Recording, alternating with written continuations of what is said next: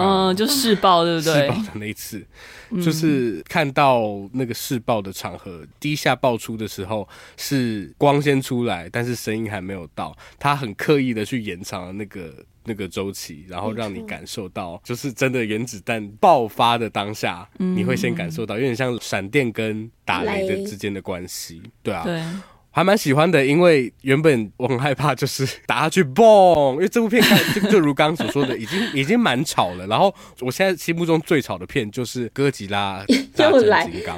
我们之前讲过，但是他一直被提到，真的太吵。大家好，欢迎来到三嘴三舌九十六尺，我是马德，我是王优，我是硕翔。OK，今天在一个很怪的时间录，所以可能节奏上也会有点怪怪的。但我们就先来看听众留言吧。对啊，我觉得真的要哎、欸。好，那第一个呢，则是来自什么？则是 那第一个呢，是来自 Instagram 上的 Molly Chen 一二一三，他是回复怪物这一集，他说真的好喜欢怪物这部片，也很喜欢你们的心得。解析，对啊，谢谢。梳理了看完电影的复杂情绪，但有一个疑问也很在意，就是妈妈有次来学校找凑的时候，听到同学说是保利老师在追凑，他才从楼梯上摔下来的，还说了花园鳗、花园鳗、花园鳗、花园鳗，反正就是鳗鳗鱼饭的那个，对那个鳗或那个鳗，不知道是不是有忽略什么细节，看完还是不了解为什么同学会讲到花园鳗。说想的眉头整个皱的，因为我现在在想花园鳗长什么样、欸、你知道我，因为我完全不记得这个。不记得，然后我有特别去查那个花园蛮到底长什么样子，因为我也不知道花园蛮长什么样子。嗯，然后发现它就是它会半身，甚至是可能身体的五分之四或者是三分之二会埋在沙子里面，然后就只会有头或前半探出来，然后在那边飘来飘去，好可爱，很可爱这样子。没有，他其实长得很可爱。是啊，没有不不是他蛮可爱的。你刚刚扭动的方式，我觉得拔起来的话，好了，对不起，那是我的诠释，那是我诠释的关系，不是花园蛮的错。没有，然后我在想说，是不是它有点像一个冰山的概念吗？就是你只是看得到花园蛮的一部分，然后蛮可爱的。可是如果你把花园蛮拉出来的话，它其实蛮长的，蛮长的。想说我天啊，天啊，太长。然后很多人都会说，就是啊，拜托把它买回去好吗？它在上面那样比较可爱。他不知道哦，好那个 G 边猫，你想象给我们看到花园，比我想象中还要就是细耶，非常细。可是你想象它如果拔出来的话，就是非常非常细长，然后你就会有点惊讶，想说就会像饶虫吧？对，想说哦，好长，好有点对。可是我是觉得我的想法会是这样子啊，就是一个冰山的概念。嗯、对，如果有其他听众就是对于花园鳗有更多想法的话，欢迎跟我们 分享。因为不是因为我现在真的完全忘记这一段，然后所以我现在看这个叙述，我脑中的画面是就是就是那个臭突然就是在大吼说花园鳗，是同学在说的吧？应该不是吧？哦，是我同学吗？同学大吼花园。哦，你是说是是同学听到臭在说花园鳗？是吗？哦、是转述的，是不是？我不知道，我其实现在有点 我完全不知道那个情境是什么。真的，真的，我们需要再看一次。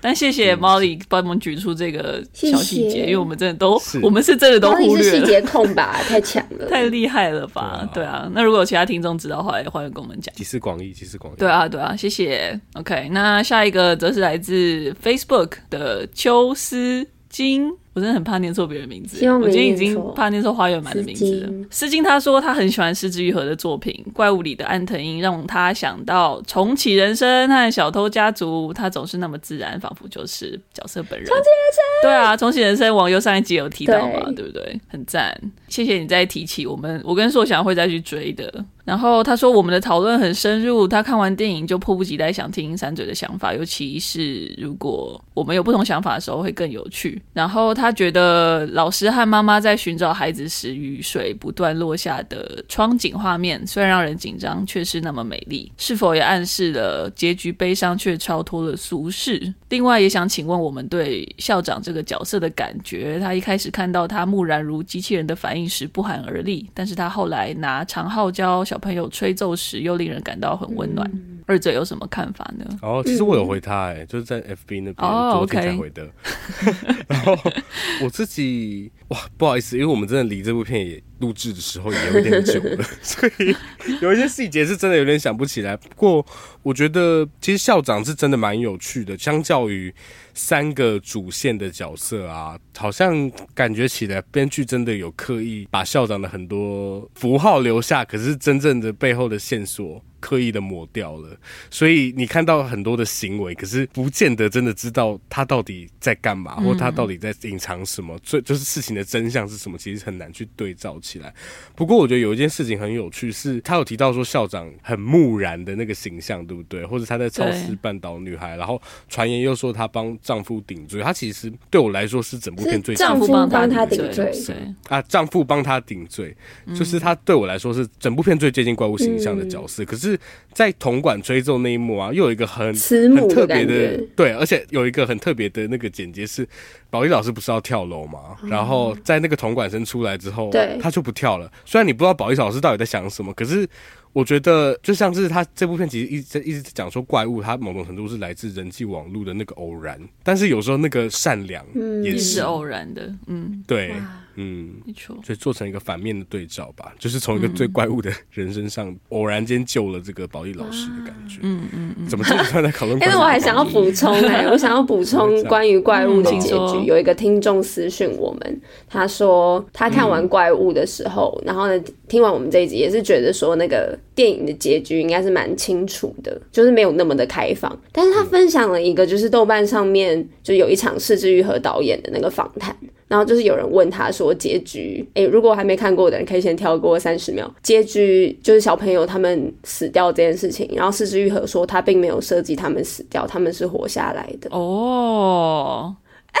啊，我觉得很有趣，想跟大家分享。然后，对啊，感觉那个 source 虽然是豆瓣上面，但是我觉得他的那个时间点什么好像也写的蛮明确的，就是那个访谈 Q&A 发生的时间点。对啊，所以我觉得好像也颇可信的，就蛮有趣的啦。没关系，反正作者也死。对啊，大家可以自己去没错啊，没关系，我就是坚持他们那个死。但谢谢谢谢，就是那位听众还有网友的补充，谢谢，我觉得这个资讯也很很有趣，对啊。嗯，真的。那最后一则则是来自 Facebook 上面的 Van King，Van King 又来了，耶，嗨！然后他就说听完怪物这一集就去看了重启人生，他说真的很好看，yeah, 好开心哦，谢谢你，很高兴你也喜欢，好有行动力哦，对啊，对啊，太强了啦，毕竟是一出日剧，我跟说想听完也比我们有行动力很多，对啊，嗯，真的。感谢你你的留言，网友非常的开心，对啊，谢谢大家都为就是向他们两个施压，这样我会比较好说服。他已经有说服，只是就比较好推动这个录制啦，吼，所以大家可以期待一下，大家也可以来追一下，还没有追的话，哦、是吗？是呀。OK OK，好，那谢谢这些听众的留言，那我们就进入今天的主题，也就是我们 Barbenheimer 的第二部曲。我们讲完 Barbie，那今天就要来讲 Oppenheimer 了，奥本海默耶。Yeah. OK。两部非常不一样的电影，那同样不免俗的，我来简介一下这部片。好，好，这部诺兰的最新的电影呢，它是改编自二零一五年一本由 Kai Bird 和 Martin J. Sherwin 写的关于奥本海默的传记书籍《American Prometheus》美国的普罗米修斯这一本书。那这个电影呢？哎，大家知道普罗米修斯的故事吗？那我就不补充了。好，那他讲的就是奥本海默的一生嘛。那他截取的那个时间段落呢，大概是从他二十二岁，一九二六年的时候，他去英国康桥大学学习开始。然后到他后来回到美国，成为量子力学的推手。后来又在二战的时候被任命为曼哈顿计划的领导人，研发原子弹。到战后，他成为普林斯顿高等研究院的院长，以及他最后在一九五四年的安全听证会上面所发生的事情。OK，其实电影的时序也不是完全顺序的嘛，它其实是有切换一些时间段落的。那其中除了奥本海默的故事之外，它还有穿插一位 Louis Strauss 这个角色的故事，就是小萝卜道尼演的那个，所以讲的非常的浓、欸。好沙哑，对不起，早上对对，对啊，还是小萝卜道尼演的，对，没错，就是他。所以电影大概就是 cover 了这一些时间段，嗯、然后聚焦在这两个角色身上，就是奥本海默跟 Louis Strauss 这两位角色。嗯好，那我就不讲太多，因为片子很长嘛，三个小时，其实也发生了蛮多事情。对，三个小时也发生蛮多事情，那也非常推荐大家去看，嗯、再回来听也 OK，或者是想要先听完再去看，我觉得其实也 OK。它是传记电影，历史没有什么好暴雷的。网友说的太好了，那我们就 来初评一下吧。大家想好了吗？好，说想，嗯，可以。好，那三二一，八点三。哎，我怎么还是最高啊？这是很接近，哦、但是我要先讲，我要先讲。哎，那我的芭比的分数，我想要调到八点五。哦、你要有比较对不对？我刚才在想这件事。对啊，因为我想说你，我记得你芭比是八点二嘛。我刚刚有对啊，我就是怕怕你们有什么误解，所以先来调整一下。所以在巴本海默这个回合里面，大家都是投给芭比吗？好，OK OK。哎、欸，那你们要不要讲一下你们简单的感想？好啊，那我先讲我调分的原因好了。好啊，好啊，可能是因为。我看完《奥本海默》的时候觉得好看，很好看。然后呢，但我又在思考，说我比较喜欢哪部电影，就是《芭比》跟《奥本海默》。虽然我觉得他们其实也很难比较，因为毕竟风格非常迥异，非常迥异，好容。但就只是个人私心喜爱看的那个。就是，譬如说它背后的意义啊，或者是它整个电影的氛围风格，我个人可能还是会喜欢芭比多一点点。然后，因为我喜欢，oh. 我也喜欢看可以重复看的东西，这是我个人的怪癖啦。对，所以感觉我可以再多看芭比几次。但奥本海默就是会有一个门槛，因为它比较长。对，所以我自己个人就还是会喜欢芭比多一点点。但是两部其实我都蛮喜欢，而且我也蛮惊讶的，就是蛮喜欢奥本海默。应该说。我原本并没有预期会不好看，嗯、只是我觉得比我心里想的还要再更好看，就是更贴近我喜欢的、嗯、呃那一种诠释多一点。哦、嗯，然后因为我跟诺兰没有那么熟，我应该只有看过诺兰的《全面启动》，嗯、好像只有《全面启动》哦。嗯。说想眼睛睁大，说想睁大 的眼睛。星际效应呢？哎、欸，对啊，星际效应没有看，还没，还没哦。就片段，因为我一直我一直找不到一个好的时机去看它。对，OK，嗯嗯，懂懂懂。就是我觉得你比较的很好，就也不是真的比较，你知道，但就是把两部片不一样的地方把它点出来。我觉得我也是非常认同。嗯，我觉得感受上跟网友很像。哦，对。那说想嘞，就题目来说，我确实也比较，今天好像在评比这两部。但我觉得就题目上，我真的还是喜欢芭比很多，所以看奥本海默的时候期待值稍其实稍微低很多。稍微低很多是什么意思？期待值低很多，因为你就大概知道会是什么事情嘛。对啊，而且就是第一波去看的人，就也不是说灾情啦，只是大家因为可能想到诺兰，就会觉得哦，他就是以科幻见长嘛，所以他感觉就是有非常多的大场面。殊不知奥本海默就是很多的文戏，虽然我们也没有在怕看很多文戏的这种电影，可是那时候就觉得 OK，我要做好心理准备，他三个小时然后都在讲话，但我其实进去对可能会比较闷，但是我真的看。之后觉得不会闷呢、欸，我从头到尾都没有觉得闷，没错。然后台词写的非常好，然后我没有觉得他三个小时很冗赘什么的，反而觉得哇，他想要做出把那个奥本海默三个人生阶段，再加上他的那个听证会，每个人对他的看法这件事情，就是做到很饱满。其实这三个小时的片场对我来说是很值得的。嗯。我觉得很厉害的也是这个片场的地方，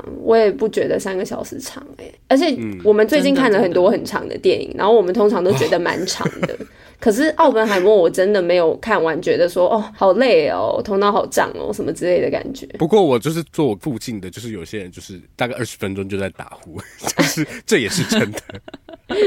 他很厉害，因为奥本海默，我们等下会讲，他真的蛮吵的，吵。所以他其实 不知道他的睡眠品质怎么样啦。嗯，对。但是我也很同意说想讲的，就是因为其实老实讲，他三个小时，你会觉得他也要讲太多东西了吧？你会觉得他怎么可以只用三个小时讲那么多东西？嗯，反而会觉得，哎、欸，其实他片长好像再长一点，再讲更多也 OK。对对，因为我觉得还是其实就题材上，因为他就是在讲奥本海默这个人嘛。那我其实觉得这个人就已经太有趣了，所以我觉得你如果能够尽量怎么讲，把他的人生发生一些事情扮演出来，其实就会是一部蛮好看的电影了。嗯，虽然这件事可能本来就很困难啦，但是我的意思是说，你其实不用拍的太花俏，它应该本身也会很精彩。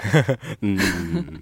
对对对，然后我也觉得很好玩，就是因为 Barbenheimer 在一起，所以我们就很难不把他们放在一起看哦。嗯，不然的话我们每部片都是分开，但是这一次就有点难以避免。但没关系，我们今天就会只专注在奥本海默上面。那首先我就想要跟大家讨论的是它的形式，因为诺兰他很著称一个部分就是他的叙事手法嘛，经常是。大众最关注的焦点。那这部片其实相较先前的作品而言，是虽然我前面讲它有切换一些时间点，但是还是蛮平铺直叙的。但当然，在画面或者是音效这些处理上，还是有它一贯的宏伟壮阔。那在这部片来讲，毕竟来讲原子弹的事情，所以可以说是非常具有爆发力的。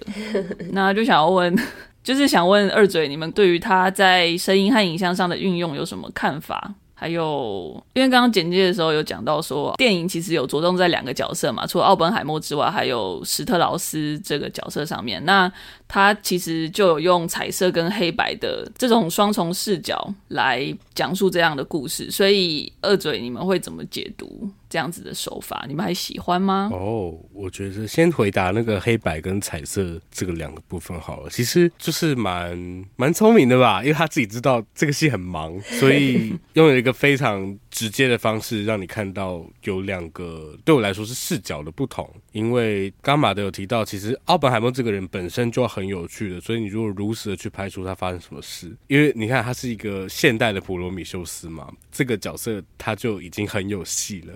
所以，如果你是第一人称的如实去呈现他的故事，这个电影可能本身就已经还蛮好看了。只是这部电影偏偏就不止这样，他就是还想要再加入这个人是如何跟。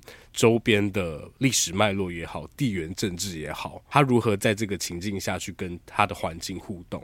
所以他的视角绝对不只有第一人称，也有那个第三人称。然后我们看到第三人称，其实大多数时候就是用那个黑白画面所呈现的，让你有一种好像是史实画面的感觉吧。尤其他出现的场景又比较多是呃类似听证会，或是反正就是都是一些比较正式的场合，所以就会跟比较具有戏剧性的那个。彩色画面做一个区别，然后对我来说会有一个互相注解的感觉吧。因为其实，因为他那个叫什么闭门会议里面，其实没有前面那些脉络，它里面那些讨论也都不会成立。所以我觉得。这个本身的调配就是可能有这样的用意在，然后除了这个之外，我觉得刚刚马德有提到音效跟画面嘛，我觉得最、嗯、最印象深刻的一定还是那个 Trinity，嗯，就试爆对不对？试爆的那一次，就是看到那个试爆的场合，第一下爆出的时候是光先出来，但是声音还没有到，他很刻意的去延长了那个。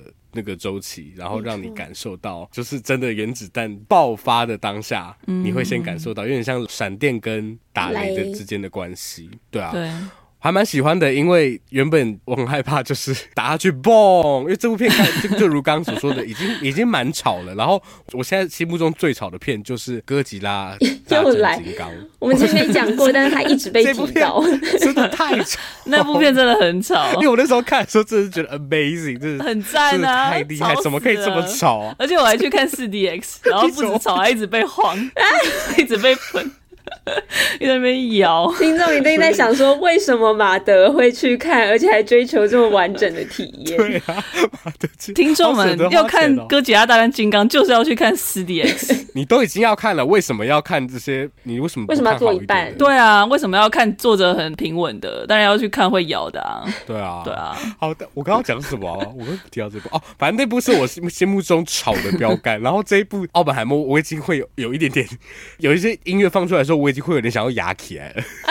真的有点太多音乐，我想听他讲话。对对对，所以因为有这个前提在，我就会觉得那个声音的处理很用心，就是试爆那个场合。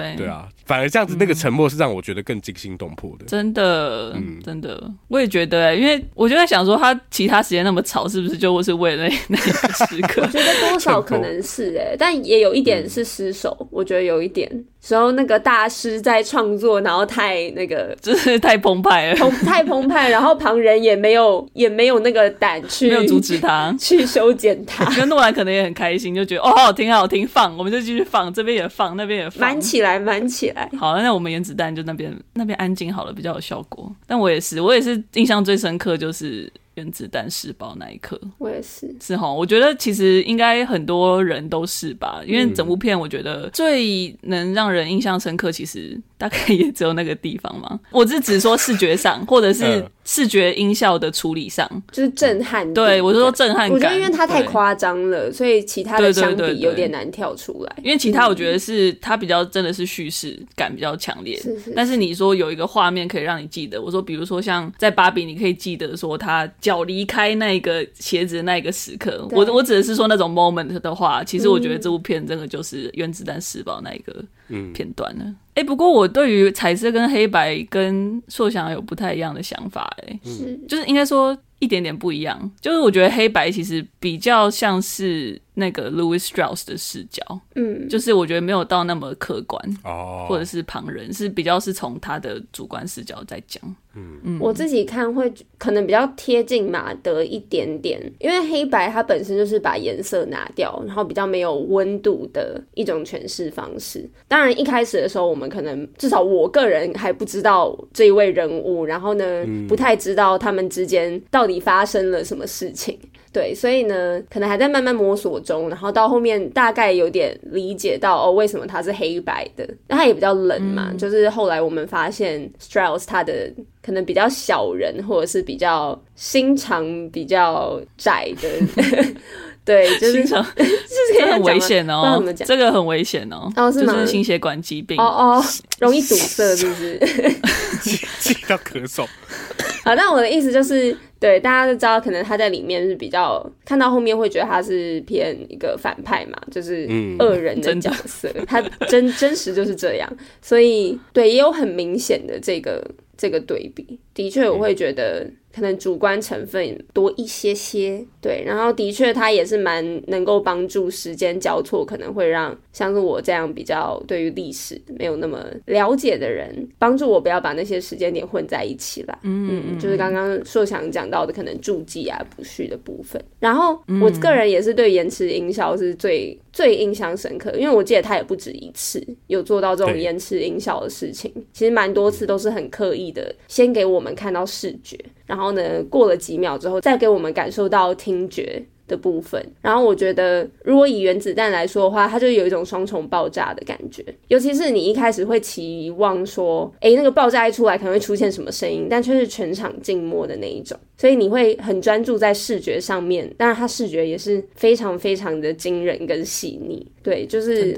真的就是一定要到戏院看才能感受到的那种震撼，我不相信你电脑的荧幕是可以模拟那样的感觉。对啊，没有办法，真的没有办法。办法就是哇，果然他的电影还是要去电影院看，然后在感受到那个视觉的震撼之后，你再马上，因为你不知道那个声音什么时候会下来啊，所以我真的会被吓到。那个声音的震撼感就是第二次的那种双重爆炸的感觉。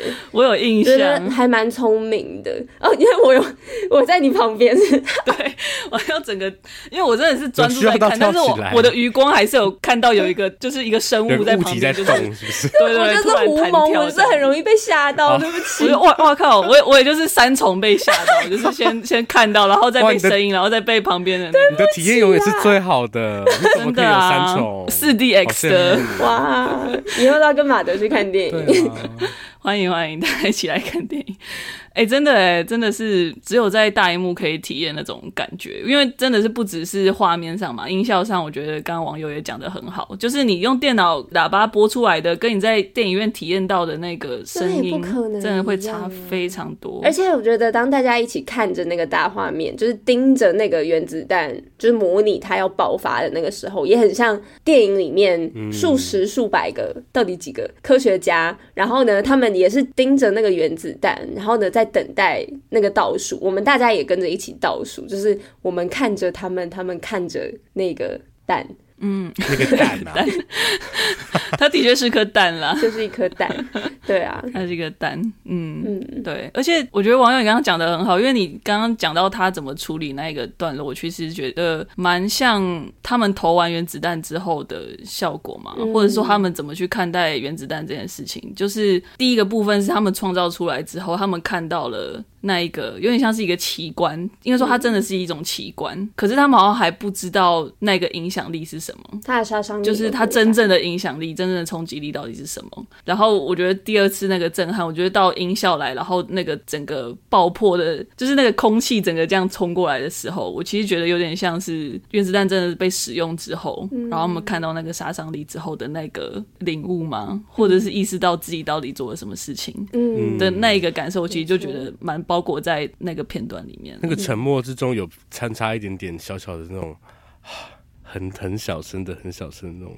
喘息声，我觉得也 听起来听起来蛮恐惧的。嗯、而且我刚才看那个维基，发现这一部的类型是被分在传记惊悚片诶、嗯。对，惊悚传记惊悚片是什么.好特别的一个片型。其实我觉得真的有啦，因为等一下我们可能会讨论到。但是关于他怎么处理史特劳斯这个角色，我其实真的觉得蛮惊悚片的啊。嗯、就是最后面真的整个大反转，就是啊，他是坏人，就是他，他在后面、嗯，我们就是他旁边那个幕僚。对啊，你怎么可以这样？现在都是你，原 来都是你，你自导自演，真的。所以我觉得的确有一点惊悚成分在啦。就到底是谁在做鬼？原来就是你。那感谢大家分享，就是画面跟声音的处理这个部分。接下来我们就来讨论它的内容，因为前面一直提到说这是一部传记电影。那其实三嘴蛮少讨论传记电影的，这其实才是我们第二部传记电影。大家记得第一部是什么吗？倒数时刻吗？哦。算吗？哎、欸，哦，现那其实是第三部。第一部是什么啊？另外一部是《犹大与黑色弥赛亚》啊，那应该也算传记电影吧？对吧？好好看哦，那部超好看的，超级好看的，推推推推推推推，超级超级好看，哦、超好看，真的好。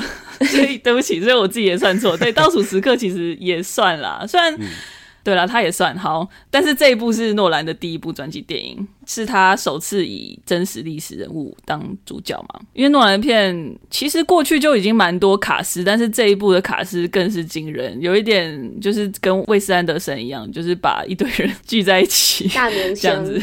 对对，真的很多大明星。那他们其实，如果这部片是一个太阳系的话，那奥本海默就是那一颗太阳。那这些其他大巨星就是他生命中的小行星，这样子。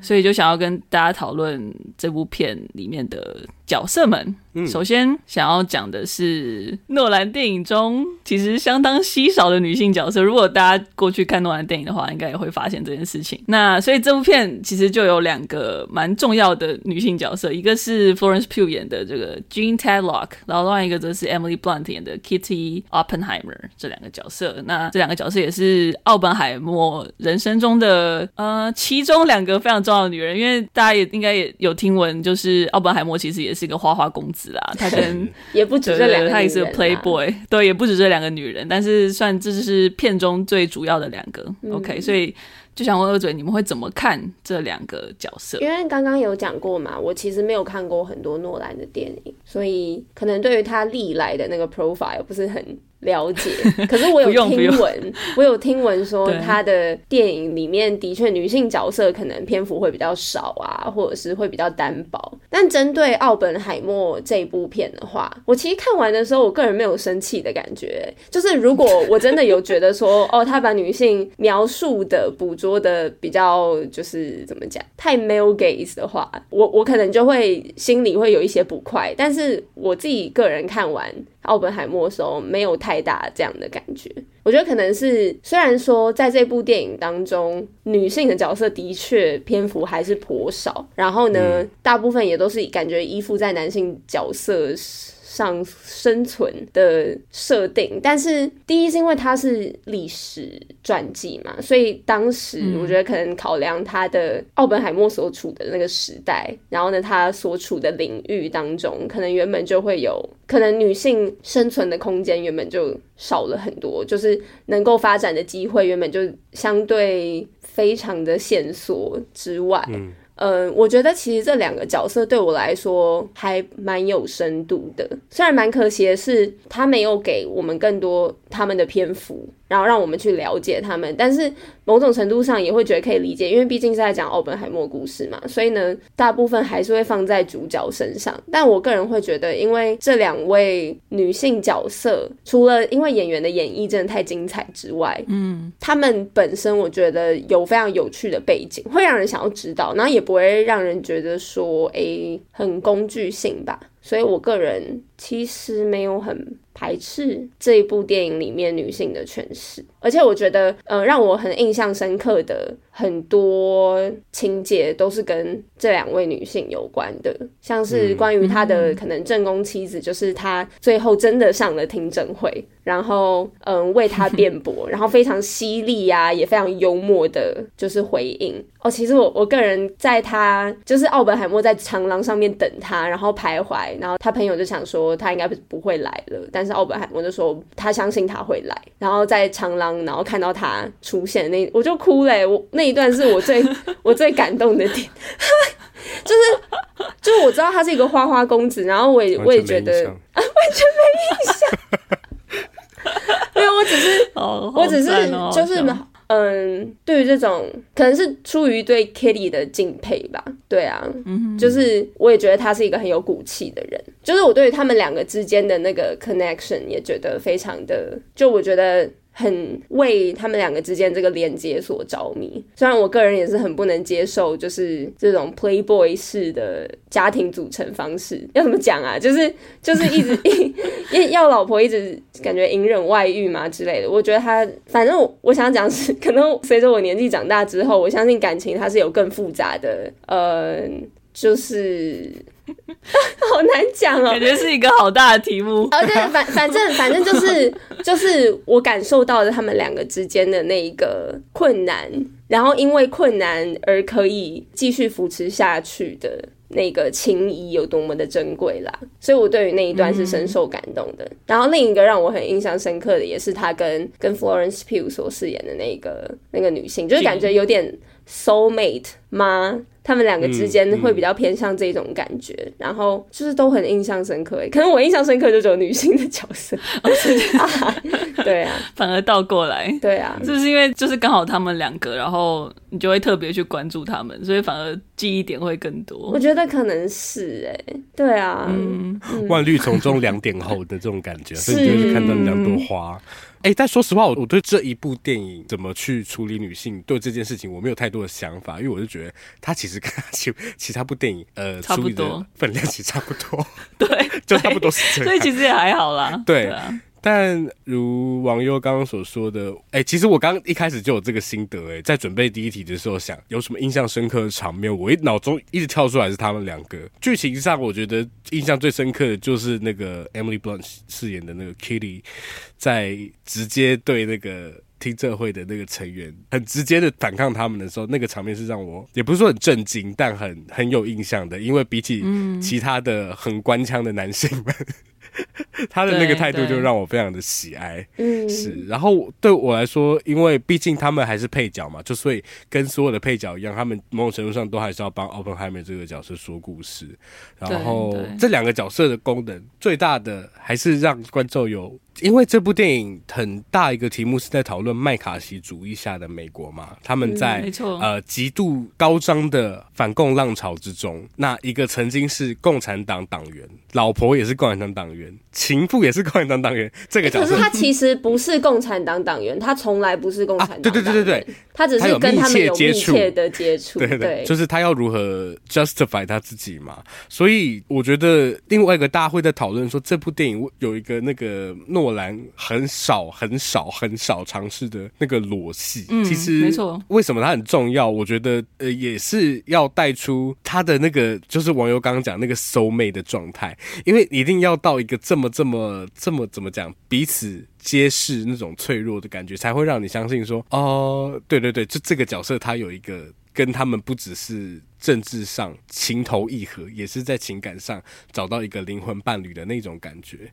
嗯、所以，因为这个角色的面向很多嘛，所以他用了一个我我在猜，他选择用一个这么在女性角色篇幅很少的情况下，给他一个逻辑，也是想要很有效且快速的达到这个效果，就是在在情感情感的这一块上，让这个角色的呃铺陈是很快会让你觉得很合理的啦，对啊。嗯、然后 Emily Blunt 我觉得很棒是，就是如我刚刚所说的，他在这一群很难官腔的男性中，他反而是那个非常的直径的去面对这个议题、这个质问的人，这个点让我很喜欢。然后也带出其实 Oppenheimer 他虽然贵为一个美国的普罗米修斯，但是却完全没有办法为自己捍卫的那一个，也不能说软弱，我觉得他应该当下心情也是非常复杂。可是我觉得他真的就是那个时候就是缺 Kitty 这样的一个人，嗯，在帮他。真的很喜欢最后就是很接近最后一幕，然后呢，我跟马德讨论过，我知道你在讲。我那时候一看完就是最超级喜欢，就是 Emily Blunt 有一个 take 是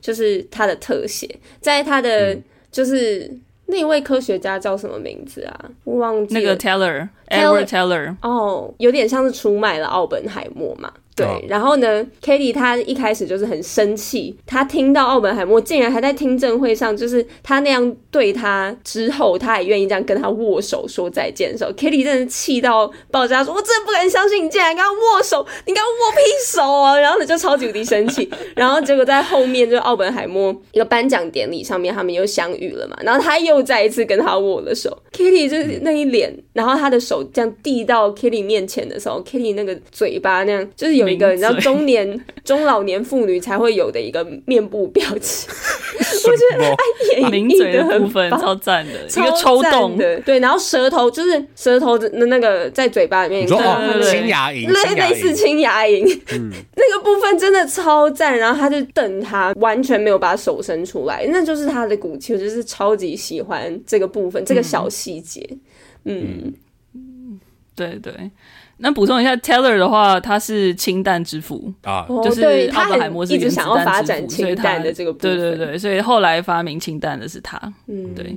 好，我也很喜欢二嘴你们讲到的关于这两个角色的处理。嗯，马德自己刚刚觉得应应该只是说，他其实篇幅上我觉得也很难，真的很深入处理太多的角色啦。因为的确其他的角色也是篇幅也是蛮少，他真的就着重比较多在奥本海默跟斯特劳斯上面。对，不过其实 Kitty，你们知道他其实是生物学家跟植物学家吗？知道，他有提到，我完全看，真的假的？他有提到，他只有短暂对吧？但是其实应该说他完全没有。没有，其实真的看不出来啊，尤其前面的铺陈，对对对，而且还有一段就是在照顾小孩的那个部分的叙述，也是有一点点，我个人觉得有点微不妥啦。就是有一天晚上，奥本海默回家，然后听到他的儿子嘛一直在哭泣，然后 Kitty 在喝酒，不想要理他，然后感觉去处理那个所谓问题的，也是奥本海默，因为他把他的小孩送到就是别人家嘛之类的。我觉得那个刻画可能也是有一点点对于妈妈不太公平，对，嗯。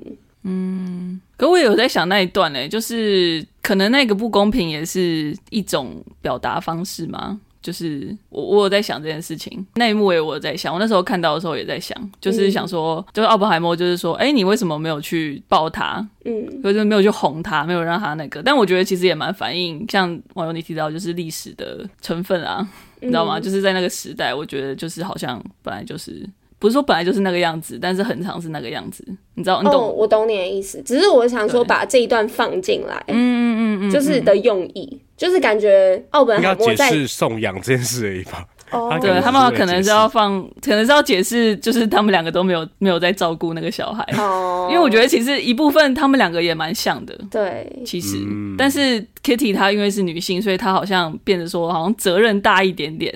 嗯，我是我不认为这是正确的，但是在那个说在那个历史脉络上，对对对。嗯、然后其实到现在也是，我们现在对于母亲的要求还是比父亲高很多。嗯，但是我的意思是说，这个不公平的期望之下，他可能放在。一段是想要表示说，他们两个都没有办法照顾那个小孩，所以他们就把他送给另外一个人去照顾。嗯我在想啦，我也不知道。嗯、对啊，因为我是有看到说法，就是觉得说啊，但我觉得这个就是真的很难。但有一些人可能就会觉得，我自己在想，我还有没有认同这些人的说法？嗯，因为 Kitty 大部分展现出来还是偏蛮情绪化的部分，尤其在那一段，他是非常情绪不稳的。然后可能他又、嗯、又在喝酒之类的，就是感觉有点小酗酒的成分在，所以嗯。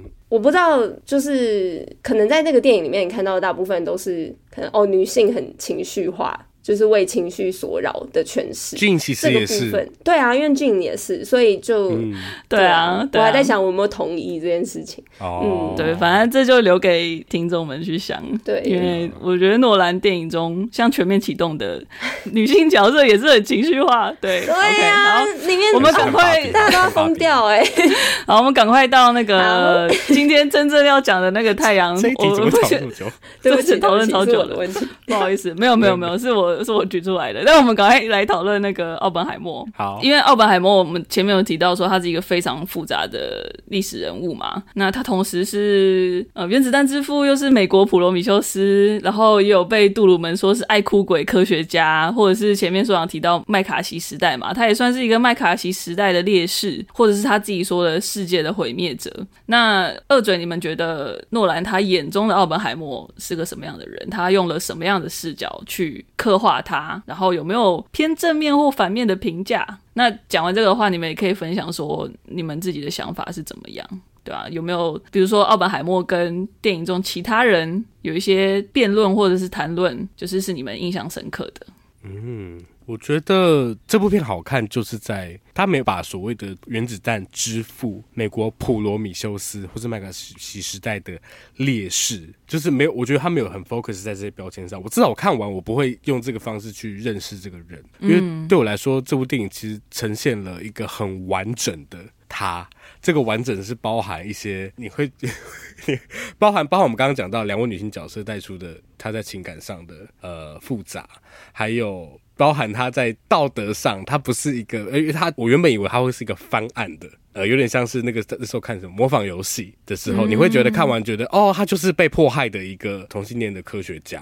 可是这部的话，最一开始的时候就有一个很小的事件，就是在他一开始还在学校的时候，他很堵拦他的老师嘛，所以他就在他那个苹果里面下毒，没想到差点弄巧成拙。我好喜欢那一段，哦，对啊，就会觉得这个细节其实对于我们怎么认识这个人，作为一个完整的人，而非一个纯粹的英雄或是一个恶魔。很重要。嗯，他是在开头，嗯，而且就是有善有恶的，嗯，就是混合在里面，然后让你自己去判定这件事情。就是你看了这件事情之后，你会觉得这样的人到底是一个好人还是一个坏人？光是这么小的一个事件就是很复杂的，那更何况是后面那一个发明嘛？嗯，对，真的。然后我觉得整个听证会还有他个人历史的。这个交错，这个交织也很棒，就是会让我没有办法对这个人轻易的下评价，但我也可以完全的理解他做决定的脉络。有一个我非常印象深刻的是，那个时候在听证会里面，他被问到说，为什么在某一年的时候，你决定全新发展原子灯？然后你决定接下这个主席的位置，然后过了两年，你竟然跟我说，我觉得做这件事情是错的。就是这件事情，我觉得就很反映怎么讲，就是一个外面的人在看司法审判这件事情。然后其实作为那个被审判的人，你很难去解释说为什么会有这个所谓的冲突出现。一个完全在光谱两端，可是如果我们把整个他的历史考虑进去，包含他其实真正看到原子弹试爆的当下那个反应，你完全可以理解为什么会有一个这么大的转变，因为他也是在慢慢从一个科学家。然后发现说，我做了一件了不起的事情，然后这个了不起的事情让他有了权利，权利进来之后，他就不再是一个所谓的只是科学家，他其实也变成一个政治人物，只是他不是一个传统上政治人物，是他在桌面下对政治是有非常大决定权力的人，应该说他所做的事情，他是，嗯、对，所以其实我们作为外面的人很难去看到他有这个所谓学习的过程，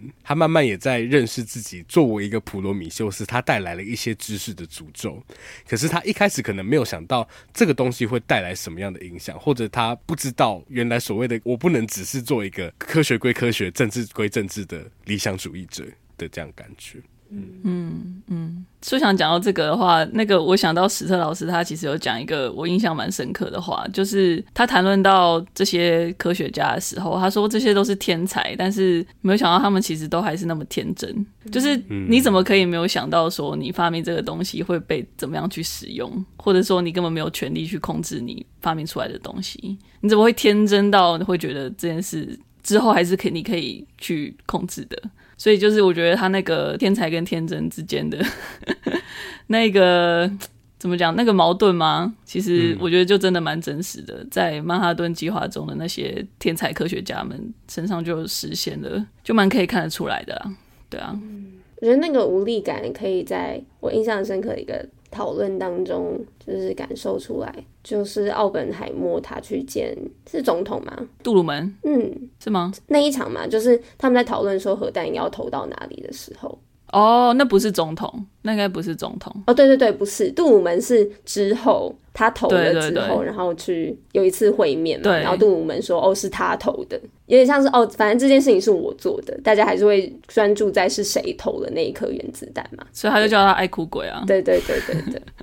好，那 回到刚刚那个，就是决定说原子弹要在哪个地点投放的时候，然后高级官员你 就可以这样称呼他吗？他就是很一派轻松的说：“哦，绝对不能投京都，京都是一个就是日本的文化之城。哦，我老婆还跟我还有在那边度蜜月，这样很漂亮。”很漂亮一个城市，我们不要投那里。对，然后看到奥本海默的那个，他在整个场景之下的那一种就是无力感。刚刚讲到他其实不是政治人物嘛，然后硕强有讲到他其实到最后没有办法控制他。哎，是马德，马德，马德，哎，还是你们都有讲到，他其实没有办法控制他的发明要被怎么运用，但是他们好像又要他的意见，只是他不是真的的那个决策者，但是他必须要一直，他有努力的想要一直去跟他们讲说那个影响力会是怎么样的，然后感觉在他看到那个测试的投放之后，你感受不到他的喜悦。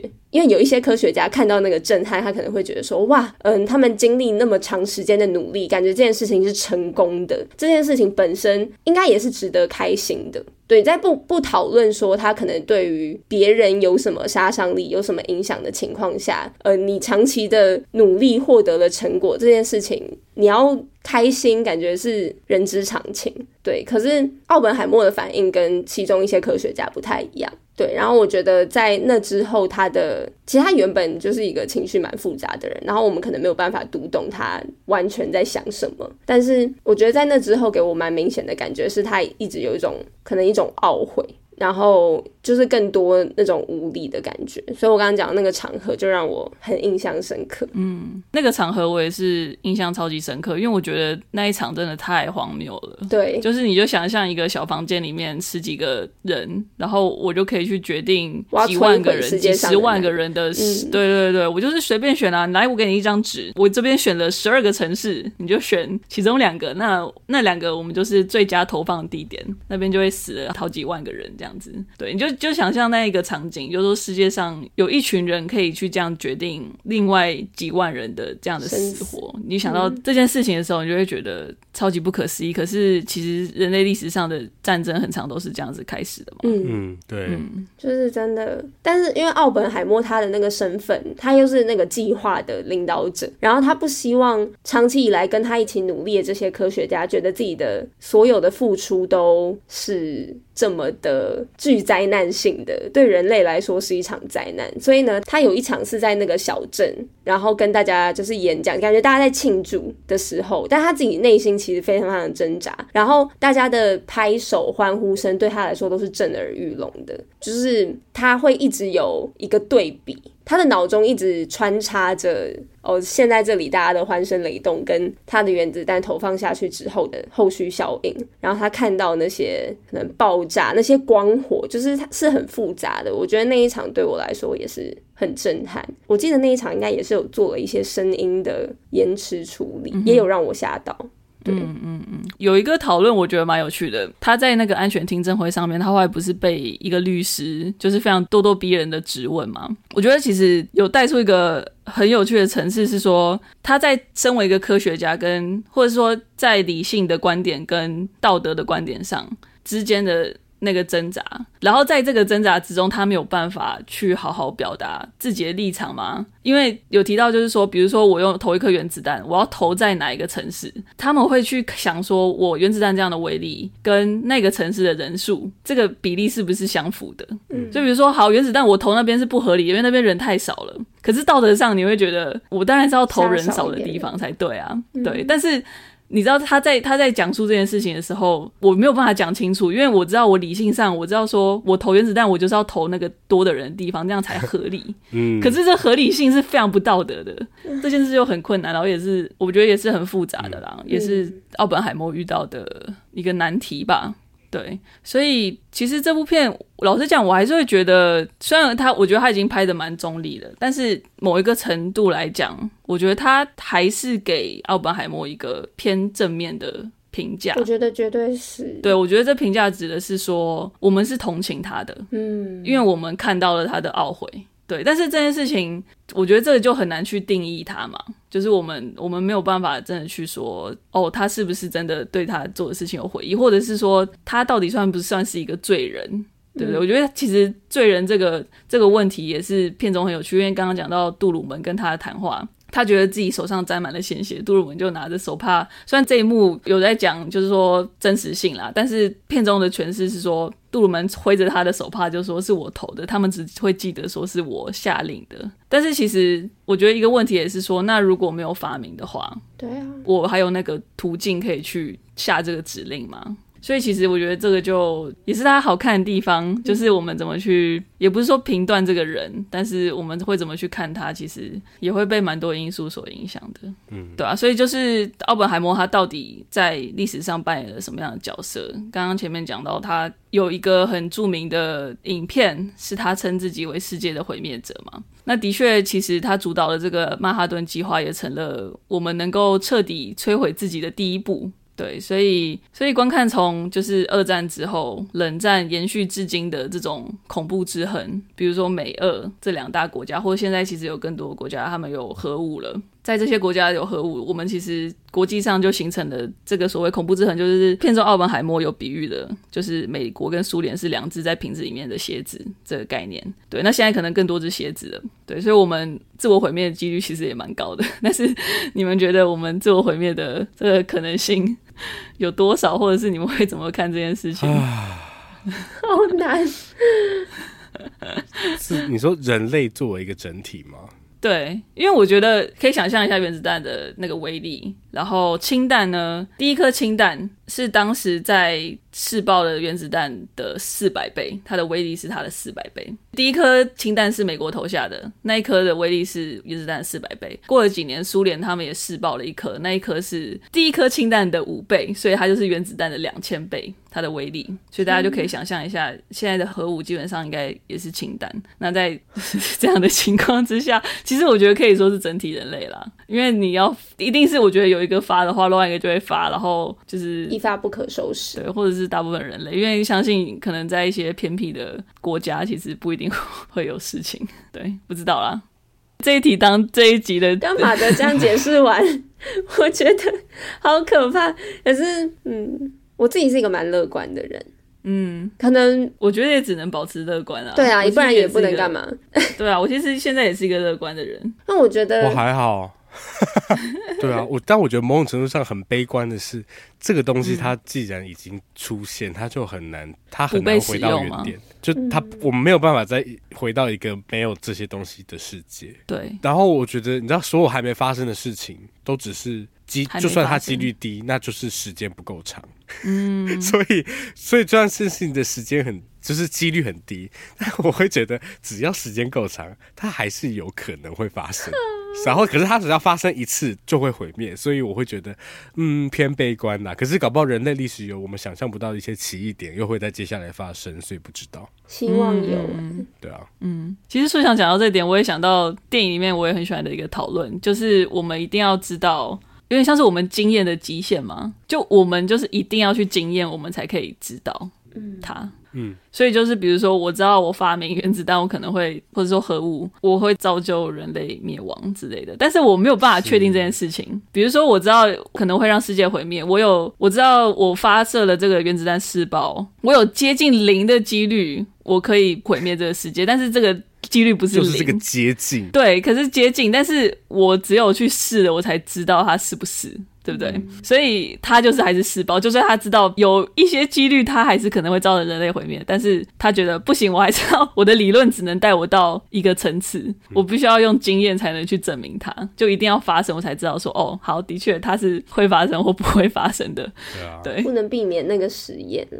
对对对，所以应该不是说经验的极限，而是理论的极限，然后经验的矛盾性嘛，就是经验的。Paradox 就是他们最开始在讨论，他们一个一边是理论物理学，一边是实验物理学。对，然后其实奥本海默他就是很明显是一个理论学家嘛，就他是一个完全偏理论，他很不会做实验的。对啊，所以所以就祝福我们全体人类了，祝福大家新年快乐，新年快乐，生日快乐，天天快乐。